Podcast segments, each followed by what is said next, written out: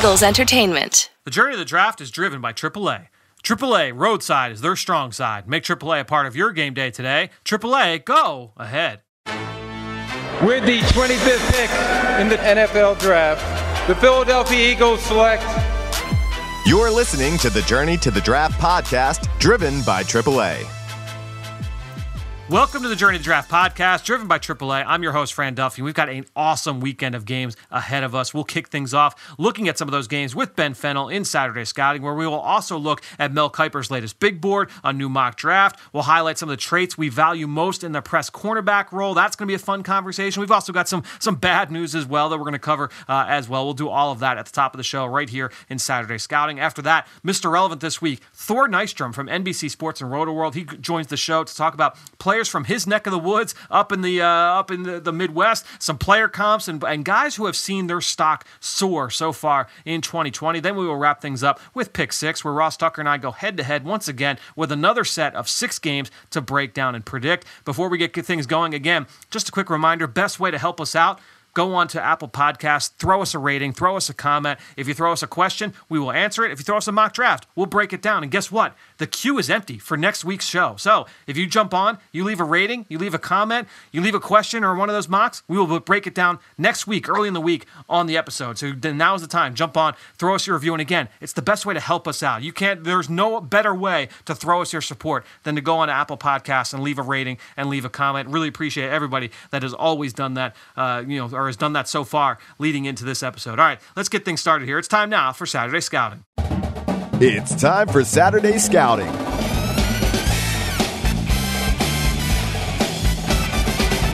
All right, let's get into it now here with Saturday scouting, and we're going to start things off with Draft Buzz with Ben Fennell. Ben, uh, look, this has been crazy. Just kind of you know getting ready for this episode. There are games that are like up in the air, games that have been canceled as you know COVID nineteen just uh, obviously you know doing a lot of damage, not just in college football all over the country, um, as many expected it would with the college football schedule. You got a bunch of games that have been you know postponed: Alabama, LSU, uh, the Auburn game, the Texas A and M game. I mean, there's been games all over the country. Obviously, a couple in the Pac twelve uh, last week. So we'll put that part of it aside. We've got plenty of stuff to kind of get to. And we'll start with uh, just kind of some tough news to hear Thursday night, um, or Wednesday night, I should say. Uh, Penn State running back Journey Brown uh, will retire from football due to a heart issue. It was kind of a you know a cloudy announcement back in the beginning of the season that uh, Journey Brown would miss the entire 2020 campaign, and uh, now we have found out why. They got final word that he is being forced to retire. One of the most dynamic playmakers at the position, uh, you know, for college football and you know for, for the future NFL draft.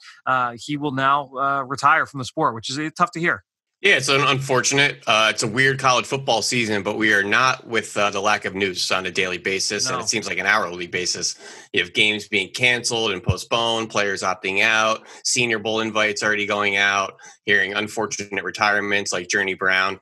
Really unfortunate. Uh, was seemed like a consensus top five running back in this class coming up, but you know this game produces a lot of great citizens in life they're great dads brothers husbands neighbors bosses co-workers go take what this game you know provides you and go be great in something else. So rooting for Journey Brown. Hope he uh, lands on his feet with whatever he wants to do. Yeah, it's well said. Uh, uh, let's get to some of that other big news that you mentioned. In Florida State, uh, head coach Mike Norvell put out uh, on Wednesday afternoon that a couple of key Seminoles uh, will not be playing for the rest of the year. And some of the big ones there, Marvin Wilson on defense will miss the rest of the season with a lower body uh, injury. I believe it was a, a leg injury. Um, he he will now miss the rest of the year. He will be remaining around the program though, and you would expect that knowing the character of Marvin Wilson. And then another one, Tamorrion Terry, the talented wide receiver. He is no longer with the program up to this point. I believe it was unspecified as to why. Uh, they had some transfers as well. Um, you know, so a bunch of names uh, leaving that Florida State program, not going to be available. Uh, what are your thoughts there, Ben? Uh, you know, some of the takeaways there from Wilson and Terry in particular. Yeah, it's unfortunate the way the season's gone uh, under the new regime at Mike Norvell. It seems like the mice are starting to scurry away as the season's really unfolding at the seams. But Tamorrion Terry, interesting player. He's dealt with a knee injury most of the season and he might be able to just look at you know the collective team their competitive nature. You know i'm just going to go work on the draft on my own. I know it's kind of a uh, unspecified and a very a vague reason. They pretty much said it was terry's decision. We've seen that around college football. I'm not saying that's a, that's a bad decision or he's a bad guy. Um, and marvin wilson he came back for that senior year really wanted to be the face of the program for norvell. Just hasn't worked out. A little bit of the injury, and uh, you know, I'm wishing him the best uh, in his draft prep. No question. So uh, let's now get to uh, it's a little bit of positive news, I would say. Mel Kiper releasing his uh, more recent big board uh, and some top five position rankings. And we're not going to go through the whole thing, obviously, but just a couple takeaways uh, just from seeing that. Obviously, Mel Kiper, one of the godfathers uh, of this business. And for me, the big takeaway Rondale Moore, the wide receiver from Purdue, a player you and I both are big, big fans of, he was previously not ranked by Mel Kiper in the big board now makes the appearance at number 23 has not played a down yet this season but still makes that jump into the top 25 to me that means he's hearing that from somebody like yeah i know rondale hasn't played but this guy's going to be in the first round conversation and friend, I got to say, I love when these articles come out. We love Mel Kiper Jr. But let's just really quickly, 20 seconds, explain what his process is. Because when these come out, it perks up all of our eyes and ears and attentions because he's a plugged in guy. He's talking to GMs, he's talking to scouts, he's figuring out where the buzz is. Mel Kiper isn't grinding hours and hours of tape in his basement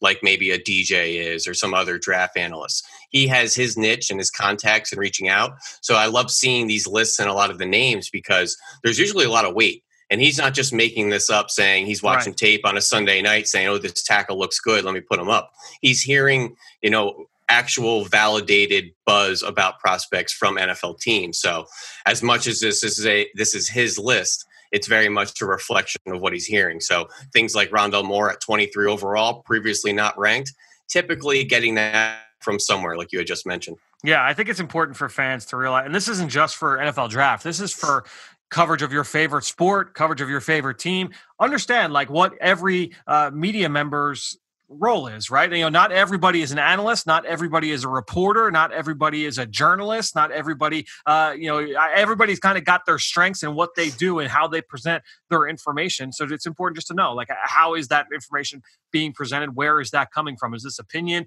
Is this here, not hearsay, but is this coming from word of mouth? Uh, just, you know, interesting to kind of take it from that standpoint. Who's, uh, what was your number one takeaway? Yeah, but some of the nuts and bolts, Mac Jones, QB5, seems mm. like he's that middle of the pack guy that's kind of emerging from Kyle Trask and Jamie Newman and Sam Ehlinger. He's QB5 right after the, the hot three and Zach Wilson in there at four. How about this running back group? You have Journey Brown out, running back three. You have Najee Harris, Travis Etienne, Javonte Williams from North Carolina, and his running back partner, Michael Carter running back seven, two North yep. Carolina Tar Heels in the top 10 running back group. First name on this whole list that I wrote down and said, I gotta go watch this guy because I don't know who he is. Virginia Tech tight end James Mitchell, actually. Number thir- number three on his tight end list. Kyle Pitts, we know that kind of move tight end in the past game. Pat Freiermuth, more of the traditional wide tight end. James Mitchell sitting there at tight end three. I thought that was really interesting. And my only other real takeaway, Fran, if there's some tackles not on the list, that's because they're at guard. There's a yep. couple tackles there. Alex Leatherwood, Rashawn Slater, Alijah Vera-Tucker, Zion Johnson, all playing tackle this season, except Rashawn Slater. I think he opted out. Yep. Um, but they're all projected to move into guard at the next level. So really interesting conversation about positional fit and where those guys are going to play. Um, but a really interesting uh, article here and a lot of a lot of interesting names. Yeah, my last takeaway, real quick, is just a uh, Alabama wide receiver DeVonta Smith ahead of Ja'Marr Chase. Uh, you know, both guys are number five, number six, but DeVonta Smith jumping up eight slots previously at number 13 for Mel Kiper. Chase, who has not played, obviously opted out, dropped down a couple slots from the number four. So just interesting to kind of see DeVonta Smith uh, taking a little bit of a uh, front seat to Ja'Marr Chase. I don't know if that that's how it's going to play out, um, but really interesting nonetheless. yeah, you don't uh, see that too often that. around some of the rankings. I thought that one stuck out. My last takeaway I mentioned in the podcast earlier in the week, we are just starting the conversation with interior defensive line class. Yep. We see Jordan Davis in the first round of mocks all over the place. Nowhere in Mel Kiper's top 10 at the moment. Wow. And I think that's the way it's trending. He reminds me of Leki Fotu, who's a fourth round pick last year. He is what he is. So when you look at this D tackle list and you see Jay Tufele and Onwuzurike and Jaylen Twyman and Darius Stills and Tommy Togiai from Ohio State, we're just starting this conversation of interior D line for the draft class. There's good players, but we're just kind of turning that page over uh, and figuring out who they are. I like that. All right, so let's get into some of the matchups here for this weekend. And, and one of the big ones is in the ACC. Virginia Tech against Miami, and with some players that we've talked about over the last few weeks. Uh, we'll start off with Virginia Tech's left tackle, Christian Darrisaw. He's a guy that you and Dan have both been kind of hyping up over the last couple of months He was in Mel Kiper's, I believe, top 15, top 20 uh, overall on his big board. I think you look at Darrisaw against this Miami duo of pass rushers with Quincy Roche, the Temple transfer, Jaelan Phillips, the UCLA transfer, former number one overall recruit in the entire country. This will be a cool matchup here for Darrisaw and one that everybody's going to be going back and watching, especially when you look at him in the run game, how he's able to move people. I don't have questions there, but how is he going to do against the explosive first step of Quincy Roche, against the overall athletics athleticism of Jaelan Phillips? I think this is going to be an interesting matchup here for Darrisaw.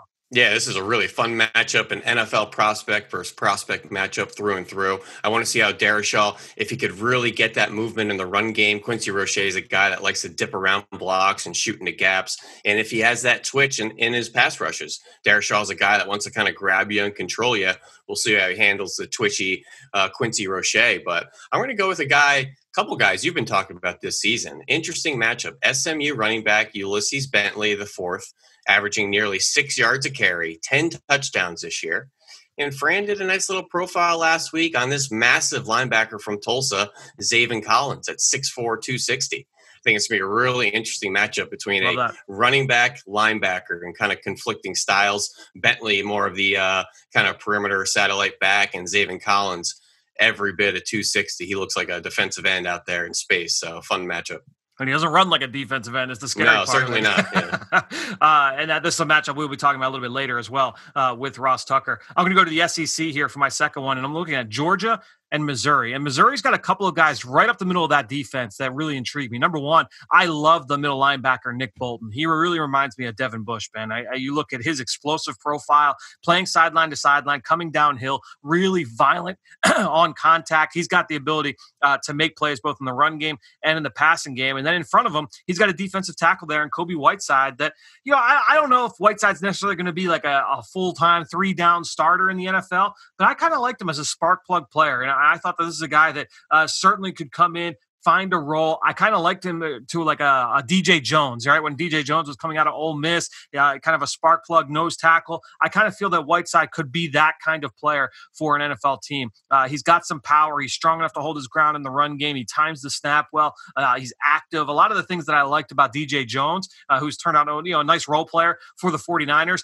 I kind of see some of those similar things with Kobie Whiteside. So you look at Whiteside and you look at Nick Bolton in the middle of that Missouri defense going up against a Georgia offensive line. They've got players once again. You know, we know that some of those guys. One guy we haven't talked about though, the left guard Justin Shaffer, who he he stood out to me in a couple games watching Georgia live this year. I know watching him against Auburn, I'm saying like, man, like who is this guy getting movement at the left guard spot on double teams? And yeah, it's Justin Shaffer. And I went back and watched the film of that one this guy, I don't know what Auburn did to him last year, but this guy was getting after people down after down after down. He was finishing every single play. Uh, he was always the guy throwing the last shove, the last push at the top of piles. Justin Shaffer he's a little bit limited athletically. I don't think I think he's probably subpar from that standpoint. I think that you know his foot quickness is a little bit questionable. I think you know obviously only a one year starter as well. So um, you know there's going to be some questions in terms of all right, well what, what, can this guy really be for us moving forward? But he's 6'4", 330. He can get some movement in the run game, and I love his toughness.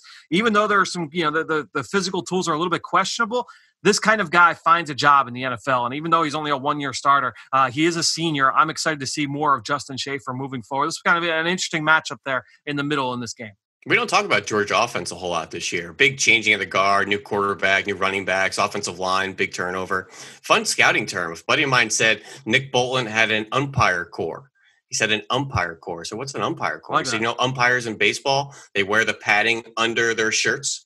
He says that's what his chest looks like. He's all rocked up. He's all chest. He's a bit of a thumping linebacker. You see that with Devin Bush too. The kind of physical profiles are there to a T. I like that. Just want to give a shout out to Cal. They their game canceled last week against Washington. Tons of prospects on defense. Kuony Deng, awkward, 6'6, 240 pound Inspector Gadget linebacker. Cam Bynum, senior corner. Edge Cameron Goode, 14 TFLs, nine and a half sacks, facing Arizona State this week. But my one on one matchup of the week, I think this guy has an opportunity to make himself a lot of money here, Fran. And we all know Notre Dame safety linebacker Jeremiah Owusu-Koramoah, huge game last week against Clemson but he's going to see Hunter Long this week at Boston College. One of our favorite I think, all round tight ends, a guy that's going to get after you in the run game. He's pretty good in his short intermediate route running, especially off play action and concepts like that. If he can separate and maybe make a couple nice catches on third down in man coverage against Owusu-Koramoah level of player, I'm putting Hunter Long into a day two conversation all day long. So I think this is an opportunity for him to really not only make some money in the draft, but put his name into a national conversation as far as being a top tight end prospect in this group. And reflecting back to Mel Kiper, Hunter Long sitting right there at tight end seven in the group. So mm. he's being noticed, and I think he's trending up.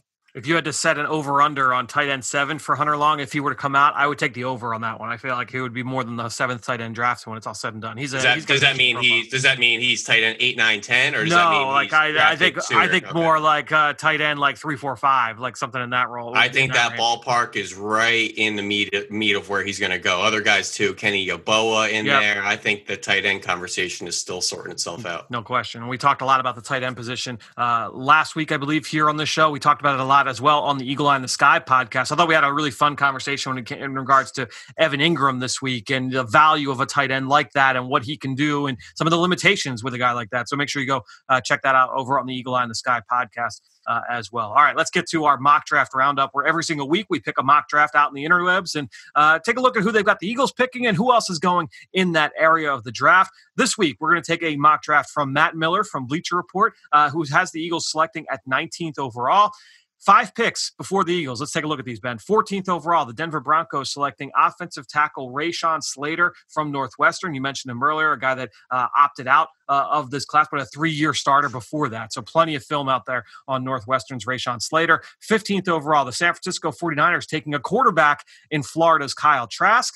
16th overall, the Miami Dolphins taking Texas pass rusher Joseph Ossai. 17 overall, the Las Vegas Raiders taking hulking nose tackle Jordan Davis. 18 overall, the Chicago Bears also going quarterback, and that's Alabama's Mac Jones. Ben, biggest takeaway there. I don't know if I necessarily like Kyle fit in that Niners offense. I want mm. more mobility to kind of carry out that play action boot system and you know a little bit more dual threat ability. I think Kyle Trask, I've comped to a Nick Foles style player a guy that plays really well within rhythm, really accurate player. Uh, he'll play from under pressure in the pocket, uh, really hang late into his progressions because he's tough. Uh, interesting pick there, but 49ers, a lot of people thinking uh, they want to move on from Jimmy G or at least get some competition in there. And then you see Mac Jones there at 18 with the Bears, and right before him, we just talked about Jordan Davis, first round pick in a lot of mock drafts. But the more we see some of these scouts and analysts that we really respect that are talking in NFL circles, doesn't seem like he's a round one, maybe not even a round two or three player. So mm. I think that conversation is still kind of sorting itself out. Nice to see Joseph Ossai out there as well, 16th overall. I know Matt's never too shy about throwing a Texas Longhorn in the first round, but Ossai seems to be uh, really gaining steam halfway through the season. Yeah, I mean, you look at six quarterbacks in the top 18 there. Obviously, the big four guys going up uh, relatively high, but then you throw Trask in at San Francisco at 15. Uh, you look, throw in uh, Mac Jones at, mm-hmm. in at 18 with Chicago. I, I, think that would be the biggest surprise. Uh, for and, and really quick, Fran, just to reflect, keep reflecting back to Mel Kiper, he is a defensive end group and an outside linebacker. I know. Yep. And when you look at the outside linebacker group, it's like a catch-all of everything. You have yes. Owusu Koramoah, you have Quincy Roche, you have Joseph Ossai, who played off ball at 6'4", 255 last year. Then you have these twitchy guys like Ojulari and Roche and Jabril Cox cover linebacker. That seems seems to be his catch-all of big safeties, undersized edges, hybrid players, outside linebacker group. All right, let's get to the five picks after the Eagles. Again, the Eagles picking at 19. So at 20, the Cleveland Browns selecting Alabama wide receiver DeVonta Smith.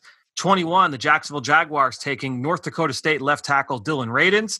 22, the Indianapolis Colts t- selecting Wake Forest pass rusher Carlos Boogie Basham. 23, the Arizona Cardinals selecting Northern Iowa tackle Spencer Brown. And then 24, the Baltimore Ravens taking Michigan defensive end Kwity Paye. Give us your, your takeaway here, Ben. Yeah, a couple FCS tackles in there with uh, yep. Radunz and Spencer, Spencer Brown. I like those picks. I would probably flip Kwity Paye and Carlos Basham. I think Pay, who I've said on Twitter earlier the week, is the most unblockable player through three weeks. Yep. Literally been tearing through tackles, one of the most explosive players. The Ravens just seem to have this aesthetic about Michigan and Alabama players. Anytime you're kind of deciding with who Ozzie Newsome and Harbaugh is going to pick out there, find a Crimson Tide, find a Michigan Wolverine. That's usually a safe bet. So I can definitely envision Kwity Paye being a Baltimore Raven, but I think he's going to leapfrog Carlos Basham as far as the pecking order of edge rushers. I have not done Spencer Brown yet. Have you? Have you done Spencer Brown out of Northern Iowa? I don't think so. I think I watched a game or two. Uh, somebody told me they were intrigued, and I just I think I just watched a couple flashes of him just to get a, a, profile. But I still need to do a full report, and I probably should, considering he has no season and is already uh, heading to the Senior Bowl. Correct, exactly. Uh, so certainly a name to keep an eye on. So uh, now the the drum roll here for the Eagles at 19 they get Alabama wide receiver Jaylen Waddle. So let's talk about this blurb here from Matt. Uh, you can be excited about Travis Fulgham and also recognize that the Philadelphia Eagles desperately need more at the wide receiver position. That's even after spending early round picks on J.J. Arcega-Whiteside in 2019 and Jalen Reagor in 2020. With Jaylen Waddle on the board at 19 overall, the Eagles have to swoop in and make him the selection. Waddle is one of the most explosive and exciting prospects in the 2021 draft class. And for Philadelphia, a big play wide receiver with game changing speed is a huge need. Waddle suffered a season ending ankle injury injury, but that should not stop teams from taking him in the first round. He's a complete receiver with home run home run potential, which has to be exciting for anyone tired of seeing Greg Ward and Fulgham as the team's best outside game or outside passing game option. So, Ben, is Jaylen Waddle going to make it to 19? I don't think so but it's an interesting, you know, idea of plugging him into the Eagles offense. I'm more than okay with him there. Yep. I think if if he is available at 19, you you find Marquise Goodwin and have him sprint up that card uh, because that's an absolute yeah, right. steal in my opinion. but Fran, my question to you: When I think about Jaylen Waddle, and it's kind of an interesting conversation. When you talk about Andy Reid's offense, is that a matchup offense or is that a scheme based offense? I think that's a scheme based offense. I think they do a pretty good job of kind of you know tow- towing both there, and I think reflecting that offense with our season 2017, I feel like we were so much more matchup based, and we've kind of bled a little bit more into being scheme based and having to get guys open.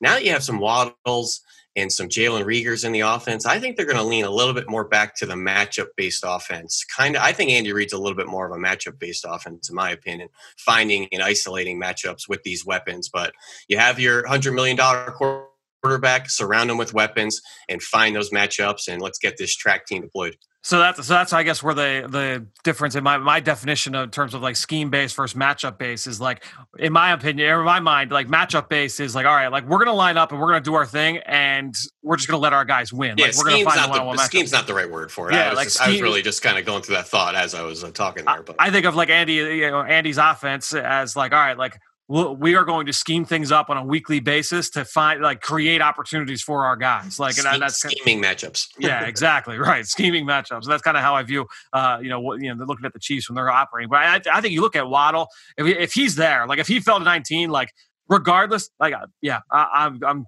finding Marquise Goodwin, whoever the fastest guy is in the building. If it's Adrian, if Adrian Killins is here, like, so, all right, let's let's send Adrian Killins down. Uh, you know, run, run that card in. Uh, for I'm sure. almost thinking if he's sitting there at like 17 or 18, you go trade right. up and go get him. If he's sitting there a pick or two ahead. Yeah, that would be a, certainly a fun combination. You you throw Jaylen Waddle in there with Jalen Reagor and with uh, and with uh, with Travis Fulgham. That would be a, a fun group for sure uh, moving into 2021. All right, let's go under the hood here, Ben, uh, and spend some time talking about three factors at a position uh, that we want to talk about this week. And I thought, you know what?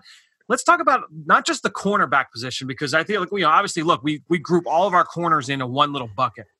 But obviously, we know that that's not the case, right? Because you know that with all the different corners that are playing all around the NFL, there are different skill sets and uh, different teams are looking for different things. And not only that, but every team's got inside corners, outside corners. Let's talk about the press man corner because I think obviously, look, every team is going to be playing press, but for the most part, every team is going to be utilizing their guys in some kind of press man at some point. But some teams play a lot more press than others. Some teams play a lot more man than others. So, uh, you know, for when you're looking for a press man corner and teams that utilize those kinds of uh, those kinds of players, what is it that you're looking for? What's the number one trait that you look at when you're looking at a pure press man corner? So I think it's going to be some combination, and you could slice this up in a pie chart of size, length, and speed and you can kind of move the pie charts and the slices around as you need to because more size and more length can make up for that lack of speed or maybe you know having the ability to turn and run and and or just having an elite speed and you can't turn and run or you have poor stiff hips you know, you have to have a good combination of all those traits from the size, the length, the speed combos. And if you have more than one in another area, it can make up for that deficiency. Yeah, I think that's a good place, uh, certainly to start. And I think when you look at, uh, to me, like the number one thing I'm looking for in that role is ball skills, right? I mean, to me, like that's the calling card of a good corner is the ability to turn and find the ball in the air. And I think when you're dealing with press man corners, right, that's where you're in that position where guess what? At some point, you're going to get beat. You're going to be out of phase. So that means that if you are out of phase, you are in catch up mode, right? You are back to the quarterback trying to find the receiver down the field. Now, once you get back into position, can you turn and find the ball late and be able to you know find the ball you know find the football and make a play on it? So to me uh, ball skills very very important for a press man corner. We talked about this a couple weeks ago and the eagles were preparing to play the baltimore ravens. We did our scouting report on marlon humphrey. That was over on the eagle eye in the sky podcast. And what was the big question with marlon humphrey? This guy was big. He was physical. He was as competitive as any corner. He had great speed. He ran 4-3 he had 6-2 whatever he had really he had a lot of trouble finding the football. So in a press man scheme, that could come back to bite him. We watch Baltimore now. How is he used? He's playing a ton of off coverage and he's playing a lot from the slot. So he's not put in a position where trying to find the ball late downfield is going to be a consistent issue for him. And I think that's a great way of kind of framing that and say, all right, well, look, if he can't do that, let's not put him in a position to do that. However, if you're looking for a pure press man corner on the outside, ball skills, to me, a premium. Yeah, absolutely. And you know, my second one is going to be a very you know broad term. You want this among all players. A lot of these things you're going to obviously want through of all course. players. You want you know toughness and FBI and things like that. But balance, I think, is so hmm. important for defensive backs. It's such a reactive, reactionary position. You're moving laterally. You're moving backwards. Sometimes you're moving sideways. You know, in a side saddle, you have to turn and run and commit speed vertically. You have to click and close and change directions. All those kind of mirroring because you're chasing a rabbit out there. You don't decide where you go. You have to mirror the movements of another human being. So just being reactionary and reactive, you have to have good balance in your movement patterns and the ability to change directions, front, back, side to side, turning and running. All that I think it kind of encompasses having good balance as a defensive back. No question. I think that's a great one. I'm glad you brought that up. We don't really talk about balance too often when it comes to uh, you know players in general, but I think when you look at two positions, defensive back and offensive line, balance are is extremely, extremely important. We talk about it with running backs a lot, playing through contact, but I think with both of those positions where you are playing in reverse, that balance and body control is so so important. Let's get to my next one here, and to me this one is is one that has really kind of grown in importance for me uh, throughout, and it's it's kind of t- like the, my umbrella statement, I guess, or my umbrella term for it, I guess, would be man coverage instincts. The thing that you I often see, and this is what it is, is when you, let's just imagine you're a press man corner, again, receiver kind of get he gets his release, whether it's inside outside. When you watch him at the top of the break, okay, so the, the, the corner's got eyes on the receiver. Are they able to run the route in lockstep with the receiver? Right? Do they have an understanding? Hey, if he releases outside, knowing the down and distance, this is the this is the this is the route tree, right? He's either going to if he's running outside, if he gets an outside release, this is going to be a fade, it's going to be a back shoulder, or it's going to be a comeback, right? Having an understanding of the, these are the different routes that can be run, and this is how I'm going to react to it. Predicting what's going to be ha- going to happen, being proactive, but rather than reactive. The guys that are be able to stay in lockstep, I always re- talk about uh, a guy being able to hip pocket a receiver. That's what I'm talking about is being able to stay step for step with that guy, not just down the field on fades, but on you know those uh, there's one break routes you know if he's able to stay, stay with him on a slant if he's able to stay with them on especially on a comeback that's always a, a, great visual as you can see a guy break at the same instant that the receiver is if you see a guy that's just that locked into the receiver now uh, that to me has gives, gives me a lot of confidence that he's got that ability to be able to play man-to-man coverage at a high level yeah, absolutely. And that goes right into my third instincts as well because you have to you have to understand how offenses are trying to attack defenses. And i love going through the mental makeup of corners on a down to down basis and all the different checklists as the plays going on from right at the line of scrimmage reading run quick green, quick game screen game then the quick game routes slant speed outs. And you're going through this constant rolodex as you're going through your coverage in the down and the depths on the field on what can be attacked as you're approaching the five to seven yard range. You know, a curl might be coming, a square out, a break in, you know, or a hitch route. As you're then going further down the field, you open up another threat of routes and understanding where each of those landmarks can happen, understanding the timing of breakpoints and just route combinations and how offensive pass games want to attack coverages put you a step ahead in covering and getting your assignment done. And part of that's film study, and a lot of that's just instincts. And I think instincts kind of get packaged together like it's some God given tool you're born with, and you either have a savvy to cover NFL receivers or you don't. Now, it's kind of a combination of your football intelligence, your film study, carrying that out to the field, on the practice field, on the game days, taking the information from your coaches on the sideline. I don't like to just kind of say instincts are some tool you either have or you don't have kind of thing. I think it's kind of a polished tool and a, a skill set that you can constantly improve on but it's taking a lot of that knowledge and history and experience onto the field. I think it's a, it's a great way to put it. And for me, my third one is something you talked about earlier. It's just a combination of both long speed and quickness because uh, I think a lot of people say, oh, he's a press man corner. Look, he's big, he's long, he's physical up at the line of scrimmage, and that's it. Uh, you know, I think that we, we had this conversation a lot in regards to Rasul Douglas when he was here in Philadelphia. It was like, oh, well, why isn't he playing up the line of scrimmage more? You know, fans would fans and media would ask, why isn't he not playing up you know, more press, more press, more press? You can't just be big and physical up at the line of scrimmage because, as I alluded to a couple times here already, you're going to get beat, right? So you need that speed, you need that quickness to be able to recover and get yourself back in position to make plays. If you are big and slow, you are not able to recover if you're beat at the line of scrimmage. So you need that that speed, you need that quickness. So that's why you know typically if we're talking about uh, you know uh, what does the guy look like as, as a press man corner, this is where you're looking at the height, weight, speed, right? I mean, that's where if you're going to play press man corner, uh, that becomes more of an issue. It was the first thing that you brought up, and it's for that reason. So to me, uh, I don't need to spend more too much more time on it. Well, friend, spend 20 seconds, sure. and why don't you put a 6'4", 230 pound player at corner?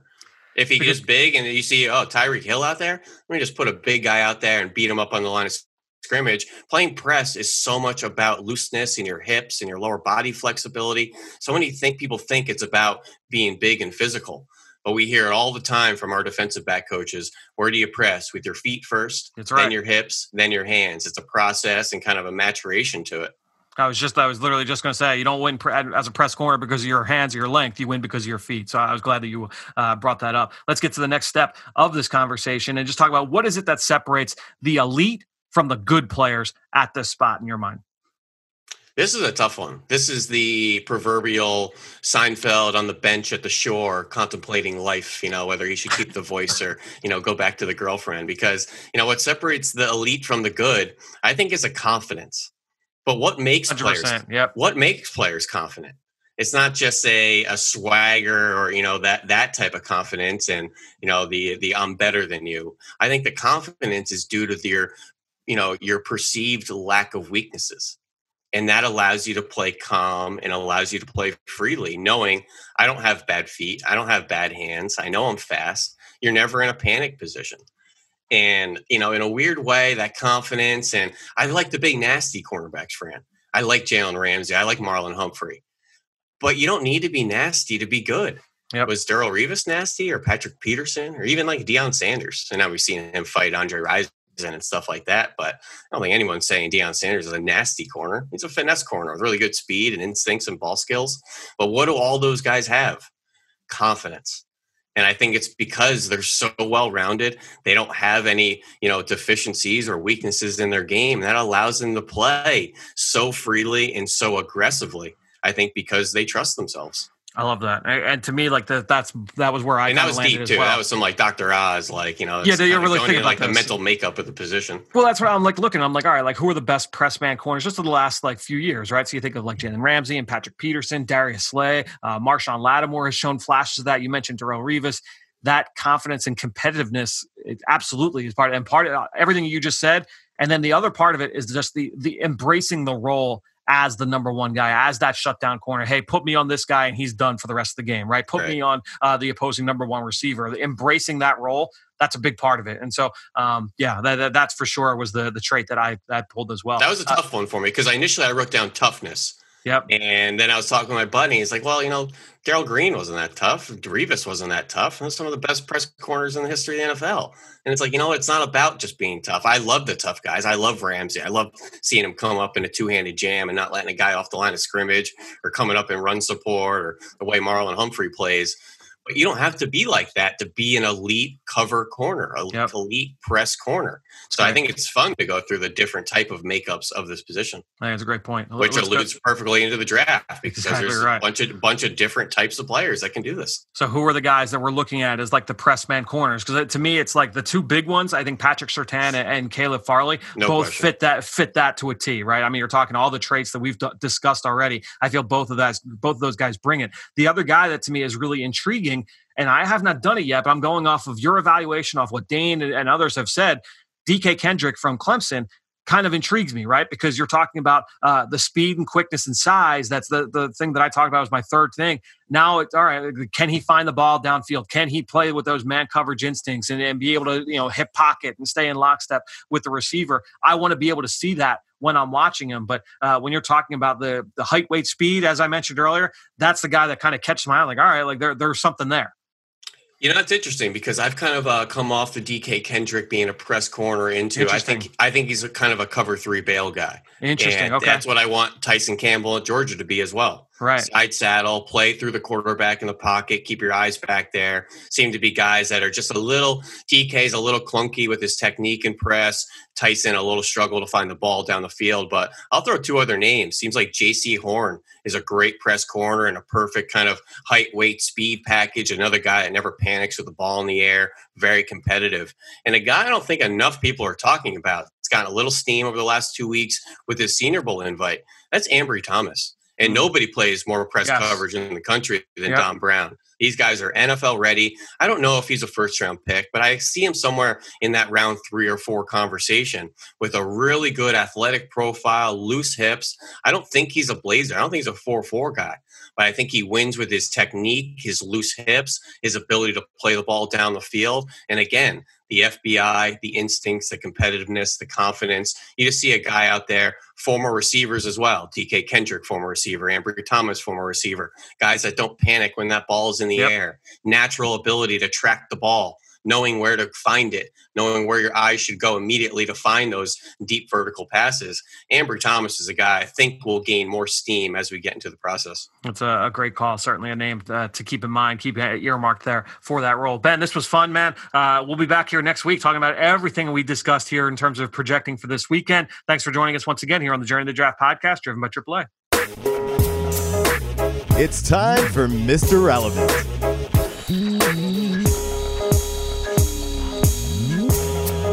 All right, we're really excited to welcome in this week to Mr. Relevant, uh, a guy that I've known for a, a, few years now. He does a great job covering college football and the NFL draft for Rotoworld and NBC Sports. That man is Thor Nystrom. Thor, really appreciate you joining us, man. Fran, it's awesome to be here. Uh, it's not uh, every day that I get one of the Avengers to come on the show. I mean, I, I can't wait uh, to get into talking to some of these guys. For those of you who don't, make sure you go follow Thor on Twitter at ThorKU, uh, if, if only just for the Thor GIFs that you uh, post on a very consistent basis. Absolutely. And I, I feel like we're going to drop the hammer on a couple of these prospects here in a little bit. well, real quick, before we start talking about prospects, uh, talk about your role with Rotoworld and with NBC Sports and how you got to where you are now. Yeah, it was kind of uh, an interesting path I took there. Um, you know, I, I, went to Kansas for undergrad, and coming out, I got an internship with MLB.com. So I actually started as a baseball writer. Um, I did that, and then when I came out, the, the journalism industry was tanking. So I actually applied for grad school and got into Iowa. But I was fortunate enough that I, I also got a job at Rotoworld at just about the same time as a part timer uh, baseball writer. And so I did that at the same time as grad school. I taught in China for a year and actually kept doing Rotoworld wow. at the same time. Yeah. The the worst, Fran, I'll tell you this, the worst uh, shift at Rotoworld is the West Coast baseball games. It's the shift that nobody wants to do. uh, you don't get off basically until 2 a.m. or whatever, but it is the absolute perfect shift to work when you're living in China. That makes sense. Clock, yeah. Clock flipped. So so I'd work, you know, I do teach I teach in the morning and then I'd come back and I'd watch, you know, the games, you know, at you know, whatever, eleven o'clock, ten o'clock. And then at noon or so they'd be getting done. So I'd write those up. So I taught in China for a year and then I came back. And shortly after that, NBC asked if I wanted to switch to college football in the NFL draft. That had always been my passion. I mean, you guys, I mean, you know, from looking at my my Twitter and stuff like that, I, you know, I've been obsessed with the game NCAA football forever. I've been obsessed with the NFL draft forever. I was the kid who was printing off like, you know, the the seven rounds of results right after the draft got done ever since I was like, you know, eight years old. The, the kid who was writing mock drafts in class when I should have been listening to civics. So, I mean, like when they asked me that, it was an absolute no brainer. So we've been doing this for about uh, seven, eight years or whatever, ever since I got back. Yeah, it's uh, you, you, do great stuff with them, and I can totally relate uh, to your experiences as a kid in terms of uh, printing out mock drafts and uh, you know printing out draft results and trying to figure out who was going to go where. So you are based uh, in the Minnesota area, in the Minneapolis area, and so the the first group of guys I wanted to ask you about was a pair of players with Minnesota ties. And two of those guys are obviously Go, uh, Gophers wide receiver Rashod Bateman, who's an absolute stud, and then North Dakota State quarterback Trey Lance, who is from western part of the western part of the state in Minnesota. Now, the big thing too, for those of you who do follow your content, uh, you are big into kind of like you know projecting into the future you do a lot of gambling related content so my question regarding these two players Rashod bateman and trey lance you're buying future stock on these two guys who are you putting the most uh, cash behind in terms of you trying to project who's going to have the most success in the NFL? Who's most likely to reach their ceiling between those two guys? You're really putting me on the hot seat here, Frank, because this is like choosing between my two sons.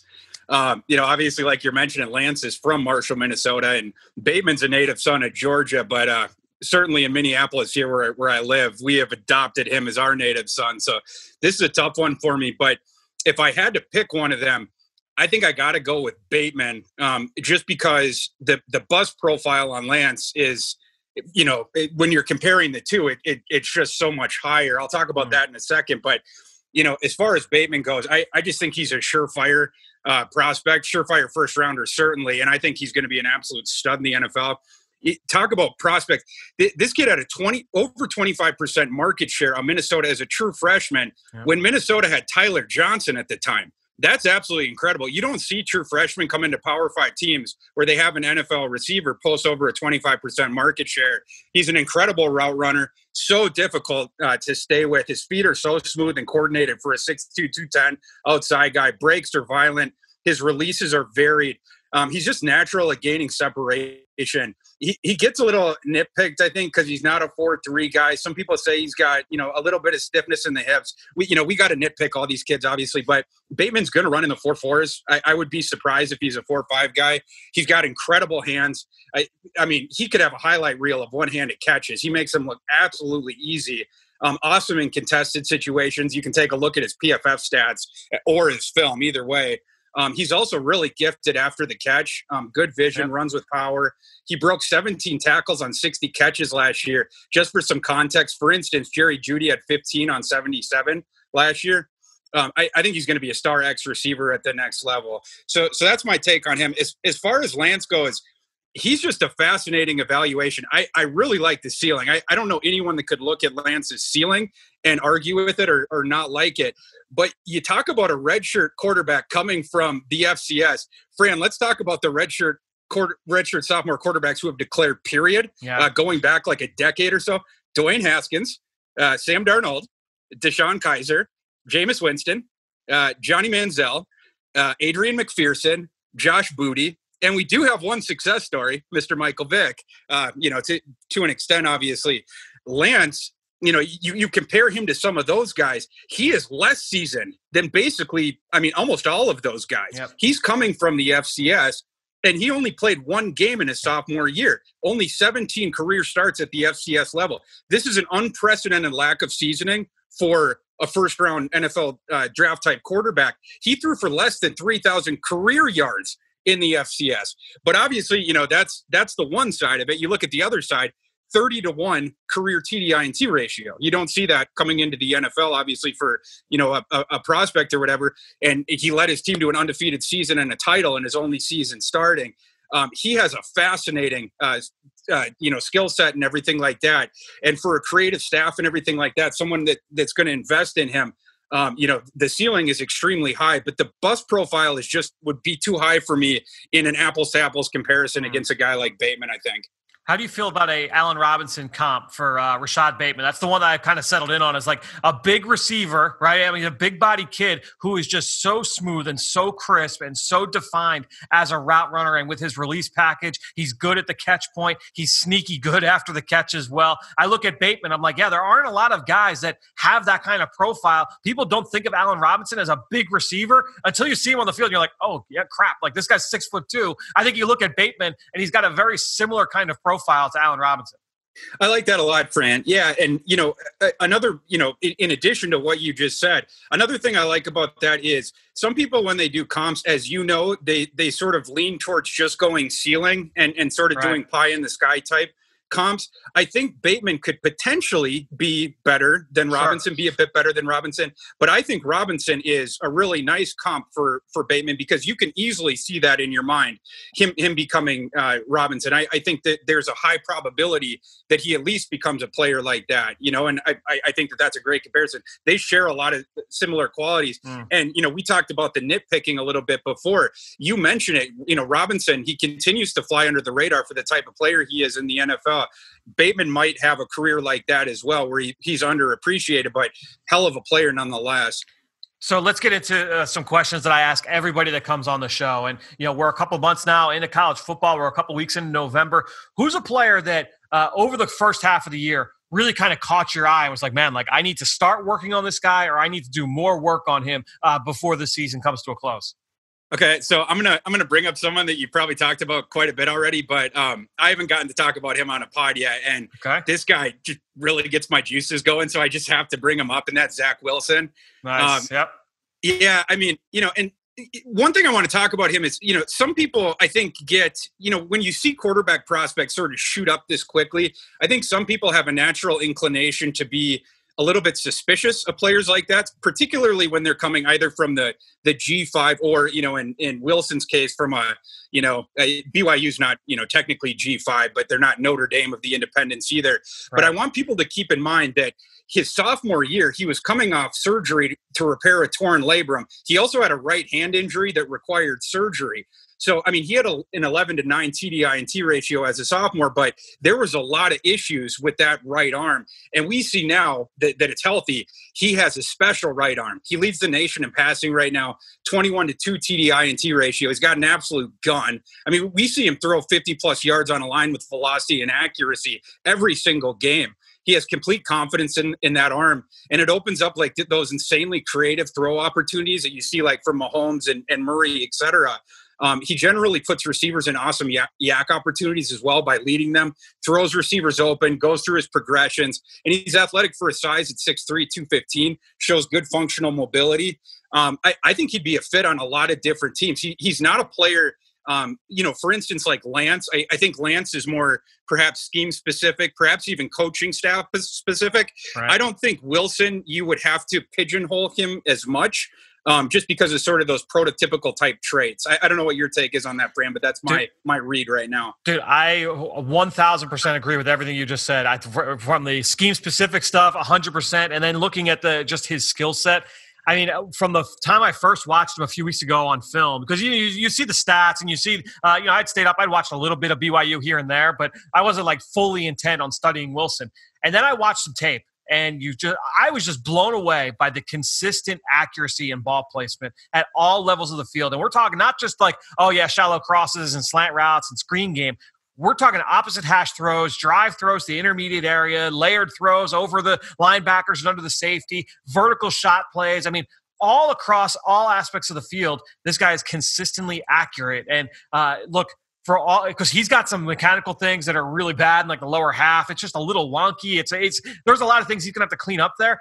But if there's one thing I learned from missing on Patrick Mahomes, it was the consistent accuracy despite constantly being off platform. And some of that being self inflicted. That was the case with Mahomes. It's the case with Wilson. The, the idea that he is still consistently accurate, it does not throw off his ball placement. It does not throw off his velocity to a certain extent that to me is most impressive, and that's why I've got so much faith in his ability to translate uh, to the NFL. We had Chad Reuter on, I believe it was last week, and he talked about uh, you know making the comparison with Aaron Rodgers because Chad's been in the game for forever, mm. and you know and making that same kind of comparison.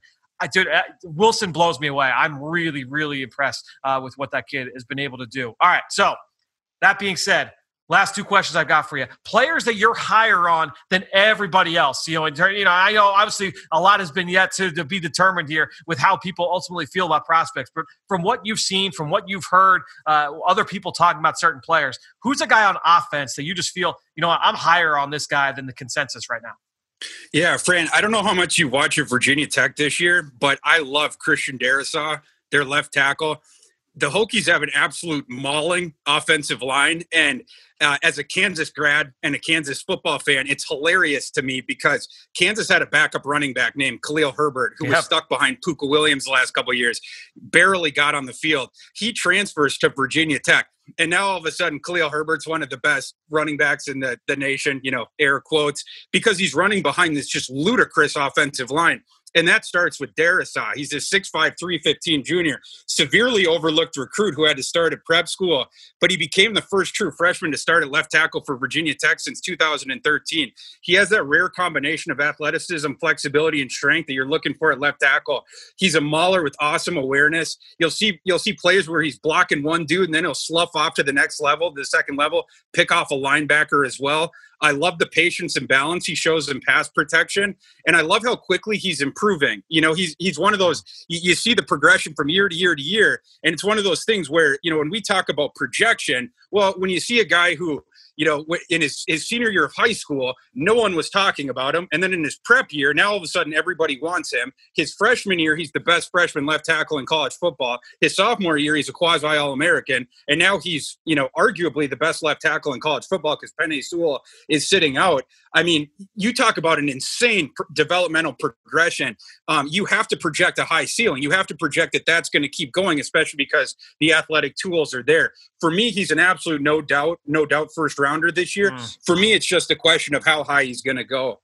Yeah, we've talked about him a little bit here on the show. Uh, Dane Brugler, Ben Fennell, they're, they're both big fans uh, of what this kid has been able to put on film. And I think when you look at him, the thing that most attracts me to Christian Darrisaw consistent power. We talk about consistent ball placement with Zach Wilson. I mean, this guy consistently moves people against their will. Uh, he's strong in, terms of uh, his anchor and pass pro, but his power to naturally displace defenders rep after rep after rep, that's going to be a very attractive trait uh, for a lot of teams in today's NFL. All right, same question to you. Defensive side, who's a guy that you're higher on on defense? Okay, so I I, I watched uh, uh, South Carolina against Auburn, and I would say Jaycee Horn after I saw what he did to South Carolina, but or to, to Seth Williams. But I know a lot of people know that name, so I want to go just a little bit deeper. I've watched a lot of West Virginia this year because I'm a big Big 12 guy. Um, these guys are a bit uh, both these guys are tweeners a little bit mm. but i've been extremely impressed with both of them watching them darius stills and tony fields um, they, they, they're not first round prospects. They might not even be day two prospects, but I think these are guys that can stick around in the NFL. Um, Stills is a little undersized. He's 6'1, 285, but extremely quick and very active. He has 18 and a half tackles for loss and nine and a half sacks in the 18 games since the start of last year. He's just all over the place. He's always caving in uh, the interior offensive line. And then Fields is a tackle machine. He's, he's just a little banshee. He's 6'1, 220, transfer from Arizona. He's all over the field. Whenever you watch Arizona, he is always around the ball, always taking down the, the ball. Same thing at Arizona when you watch that tape. This year, Fields has 65 tackles. The next highest guy in West Virginia has 47. Fields also has three tackles for loss, a sack, an interception, and two breakups. So I, I just really like Tony Fields as a football player. Stills yeah. as well. Yeah, I mean, both guys. Uh, ben has talked a lot about Darius Stills uh, here on the show, and he's a guy that certainly has caught a lot of people's eyes. I know Jim Nagy was tweeting about Tony Fields back in the summer when Fields was still at Arizona as one of the more urgent players at the position in this draft class. So I'm excited to really get eyes on both. I have not studied either player, but uh, a lot of people have talked about both players. I'm glad you brought both up. West Virginia, big matchup this week in the Big 12 against TCU. They've got players uh, on both sides as well. Thor, dude, this has been great. Really, really appreciate you uh, gracing us with your presence. Anytime we get royalty from uh, you know from Asgard to join us here on the show, uh, we've got to take it. Thor, thanks so much, man. Absolute pleasure, Fran. I'll come back anytime. Thanks, man. Now it's time for Pick Six. Well, back for another week here of Pick Six is my friend Ross Tucker. Ross, uh, welcome back, man. Yeah, absolutely. Happy to be back. Although I'm always a little nervous every week when you kind of give, give, the standings. So you actually uh, picked up a couple games on me this week. We were we were separate on almost every single game last week. So uh, you picked up a couple. I still have a three game lead. We split our pickums last week. I took Florida over Georgia. You took Notre Dame over Clemson. You needed a couple overtimes to get that win, but you did get it. Um, the over unders uh, that's where you got me. You took the uh, the under on Hamilcar Rashed's uh, sacks against Washington State. You came out there. Uh, you took uh, the USC receivers, Amon-Ra St. Brown and Tyler Vaughns, their total catches over USC's margin of victory. You got the win there. And we both hit our upset special last week with uh, Liberty getting the last second win over Virginia Tech. So uh, it was a fun week to break down. We've got uh, six more matchups to discuss here. And as I said earlier, hopefully, as we're recording this uh, around lunchtime on Wednesday, all the games that we discuss uh, will actually be played. We've had a couple games over the last few weeks uh, get canceled due to COVID 19. Um, but let's get into some of these matchups here. We'll start in the Big Ten. A big one here Wisconsin against Michigan. Who do you like straight up in this one, Ross? You know, I've gone back and forth on this. Uh, I think Wisconsin's the better team. I got to be honest with you, though, Fran. You know, we're recording this on Wednesday. I don't even know who's available for them necessarily. And I just think Michigan, after back to back losses, I think they're going to play better. I think Wisconsin, you know, limited practice time, probably going to end up regretting this, Fran, but I'm going to go Michigan. I don't think they're going to lose three in a row. And I just think there's a tough spot for Wisconsin. I went back and forth on this too, man. And it, it feels like over the last few years when Michigan is like, it looks like they're about to bottom out, that's when they turn it around. And I feel, I agree with you. It, it feels unlikely that they'll have a three game losing streak. But I look at the way that they're playing right now, you know, offensively and defensively, and I'm like, that's the kind of brand of football that Wisconsin wants to play. And if they're able to play, if Mertz is able to go, if they're able to kind of get going here, I kind of I'm, I'm going to go with the Badgers here. We'll go separate here on the opening one. I'll take Wisconsin. Again, I went back and forth on this one. I think that'll be a fun game to kind of watch. Let's get to the next one here. Miami versus Virginia Tech. We talked about both these teams a lot over the course of the last few years, but or the last few weeks. This one's a fun one though. Interested to kind of get your thoughts. Who do you like here, Miami or the Hokies? Yeah, so I'm going to go Miami. I, I thought D'Eriq King played extremely well against NC State Friday night. That was a fun game to watch. It's funny. Um, Emory Hunt and I were talking about this on the College Draft podcast. He reminds me, Fran. Tell me if you think this is accurate. He reminds me of kind of a poor man's Kyler Murray. Mm. They are uh, same height. D'Eriq King is lightning fast. I don't know if he's quite as quick as Kyler Murray. He's not as consistent of a thrower, but he does have a strong arm. I call him a poor man's Kyler Murray. And I think Virginia Tech is reeling after that loss to Liberty. I, that was a bad yeah. loss. I don't know, you know, that ruins some of their goals for this year. I think Miami. I think Miami had an extra day, extra day of rest. They're feeling good about the comeback against NC State. I like Miami in this one. I like Miami too, and I like them in a little bit of a shootout here. You know, I know Khalil Herbert was has been banged up over the last couple of weeks, but uh, you know, Virginia Tech, how do they bounce back after that disappointing loss? And uh, you know, just obviously a really tough way to lose there uh, to Liberty. But I, I, like Miami in a shootout. As far as the King thing, you know, I think with D'Eriq King. The question with him is going to be his consistency throwing the football because I agree, you know, athletically, yeah, he's Kyler Murray. I mean, he is a dynamic presence with the ball in his hands. It's just a matter of his overall consistency. I don't think he's got the arm talent that uh, that Murray does, both from a arm strength standpoint, but also from an accuracy standpoint. He was a really scattershot player from when I watched him uh, with the University of Houston. I think some of that has certainly carried over to this offense as well. But uh, look, you can't argue with the production. I mean, he threw for 430 and five touchdowns last week against NC State. He ran for another hundred. So I think when you look at what he can be as a two way player, he's certainly certainly one of the more dynamic playmakers in the country. But I agree with you. I, I like the Hurricanes here uh, in this matchup. So we'll go uh, on the same side there for game number two. Game number three, let's go out west here. Another pick 'em, three pick 'ems here this week. Stanford 0 1 going up against Colorado. Had a nice win there uh, in the opening week of the Pac 12. Who do you like here, Stanford or Colorado? So I'm going Stanford. Um, I thought they were able to hang tough with Oregon for a while. And I think Colorado, that was an entertaining game against UCLA, high scoring. I'm going a little law of averages here, Fran. You know what I mean? Like I say this in the NFL a lot. I don't really think Stanford's an 0 2 team. I don't think Colorado's a 2 and 0 team. They seem pretty comparable to me. I think Stanford gets it done mm-hmm. late, close game. lower scoring than what Colorado played against UCLA. I'll take Stanford for both these teams to end week two at one and one. I like it. I, am actually going the same way, man. I, I feel, uh, you know, you look at Stanford. You know, they're missing Davis Mills, the quarterback, last week. I, I, he was on the COVID list. You know, will he be uh, available for this game? That's at this point again, lunchtime Wednesday, uh, up in the air. We don't know if the talented quarterback for Stanford is going to be playing yet. But I, look at Stanford. and I say, I, just feel like they can turn this thing around, uh, come back with a win here this week. So I will go with you on the same side. Let's go to uh, game number four here. We're going to go Notre Dame, who obviously had the huge win uh, this past week against Clemson. Clemson, going up against the team that gave Clemson trouble the week before in the BC Eagles. Let's look at Notre Dame pass rusher Daelin Hayes. Zero and a half sacks. I'm going to set the over under. Do you feel like he gets a sack in this game against Boston College? Over under 0.5. I do think he gets one. Um, I think it'll be a competitive game. Hmm. Um, I think it'll go back and forth. You know, I, watching Boston College against Clemson, um, Phil Jurkovec, he he got smashed sometimes in that game, man. I mean, he he holds on to a little bit. He's athletic, so he thinks he can make plays. I know him. I saw him play high school basketball and high school football.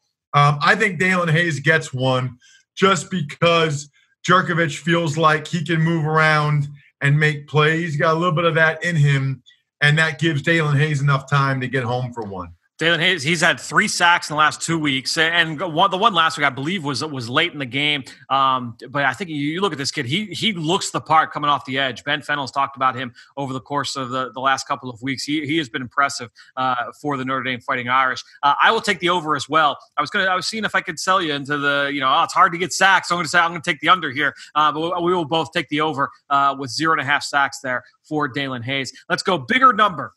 This was an interesting one. I, I, haven't done one like this one quite yet. I talked earlier this week on the show about Tulsa linebacker Zaven Collins. I mean, you're talking about a guy who's 6'3, 6'4, 260 pounds, runs like a deer. I mean, he is a sideline to sideline player, fastest player on the field whenever Tulsa uh, is out there for a 260 pounder. Really, really impressive athlete. Impact plays. So I'm going to call them impact plays. We're going to call it sacks, interceptions, tackles for loss, and then either force fumbles or fumble recovery. So you take all of those, you stack them into one pile. What's higher, that number or Tulsa's margin of victory over the SMU Mustangs? What do you like here, Ross? Um, I like the splash plays. Ah, nice. I that, and I said this last time because I think there's a chance SMU wins the game. Yep. So I'm I'm not going to go with Tulsa's margin of victory because I think there's a chance SMU wins the game. And so if you go Tulsa's margin of victory, you necessarily lose. So I'm I'm kind of playing the odds here a little bit. And even if they win, I think it probably is a close game. And I think he does make, you know, three or four big time plays. So I will go um, his splash plays, difference making plays. So I was going to go there as well, man. But I, will tell you what, just to go different, I will go Tulsa. And Tulsa has been a little bit of a hot team over the last couple of weeks. SMU starting to get banged up. You know, Reggie Roberson, we know, uh, out for the year. They they lost their starting running back. Ulysses Bentley's an explosive player, but uh, I think you look at this Tulsa Green Wave. Uh, I will take, uh, or not the Green Wave, but the uh, the Golden Eagles rather. I will take Tulsa here uh, to come up with with the W and by a little bit of a wider margin uh, than maybe we're expecting. So I'll take Tulsa here on that one. Let's wrap things up here with our upset special. One upset, Ross. Uh, who do you like here this week? So I, I went through all these, Fran. I love this. I love I love picking the upset. I we've gotten them a couple times. We have, yes. gotten close a couple other times as well. I'm going to go Boston College. I, am going to say that history repeats itself from '93 when Notre Dame beat number one Florida State, Charlie Ward. And I think it was the next week, maybe two weeks later, they lost to Tom Coughlin and Boston College. I remember that vividly. I was 14 years old. I think history repeats itself.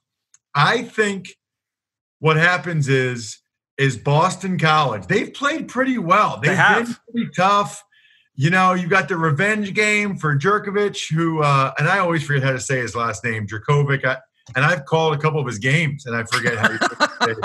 Um, I, I, think I think they uh, look. Not I could go on Wake Forest. Um, I could have gone with Michigan State because that's not that much of an upset.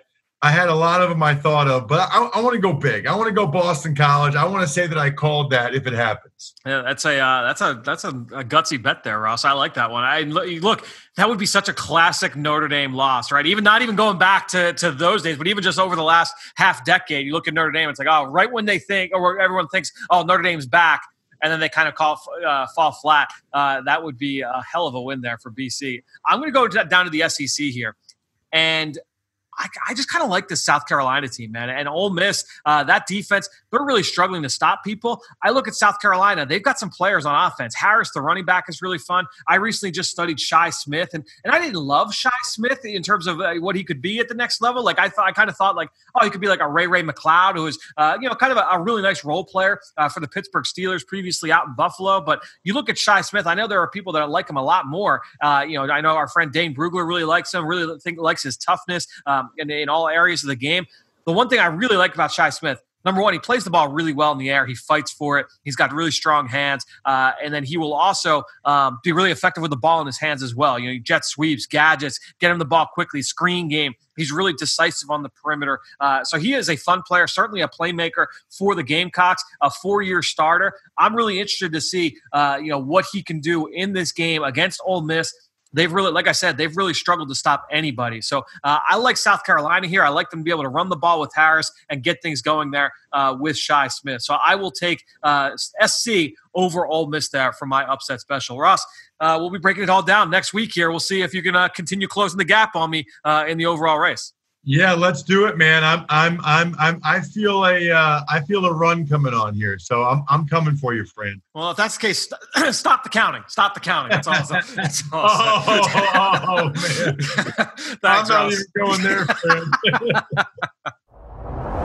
Really fun episode this week. Hope you guys enjoyed everything that we covered uh, all week long here on the Journey to the Draft podcast. Great stuff earlier this week with Dane Brugler, Ben, obviously, uh, you know, an all star here on this show every single week, and then we got Ross Tucker, we got Thor Nystrom. Hope you guys really enjoyed this week here on the Journey to the Draft podcast, driven by AAA. We'll be back next week. Enjoy another week of college football.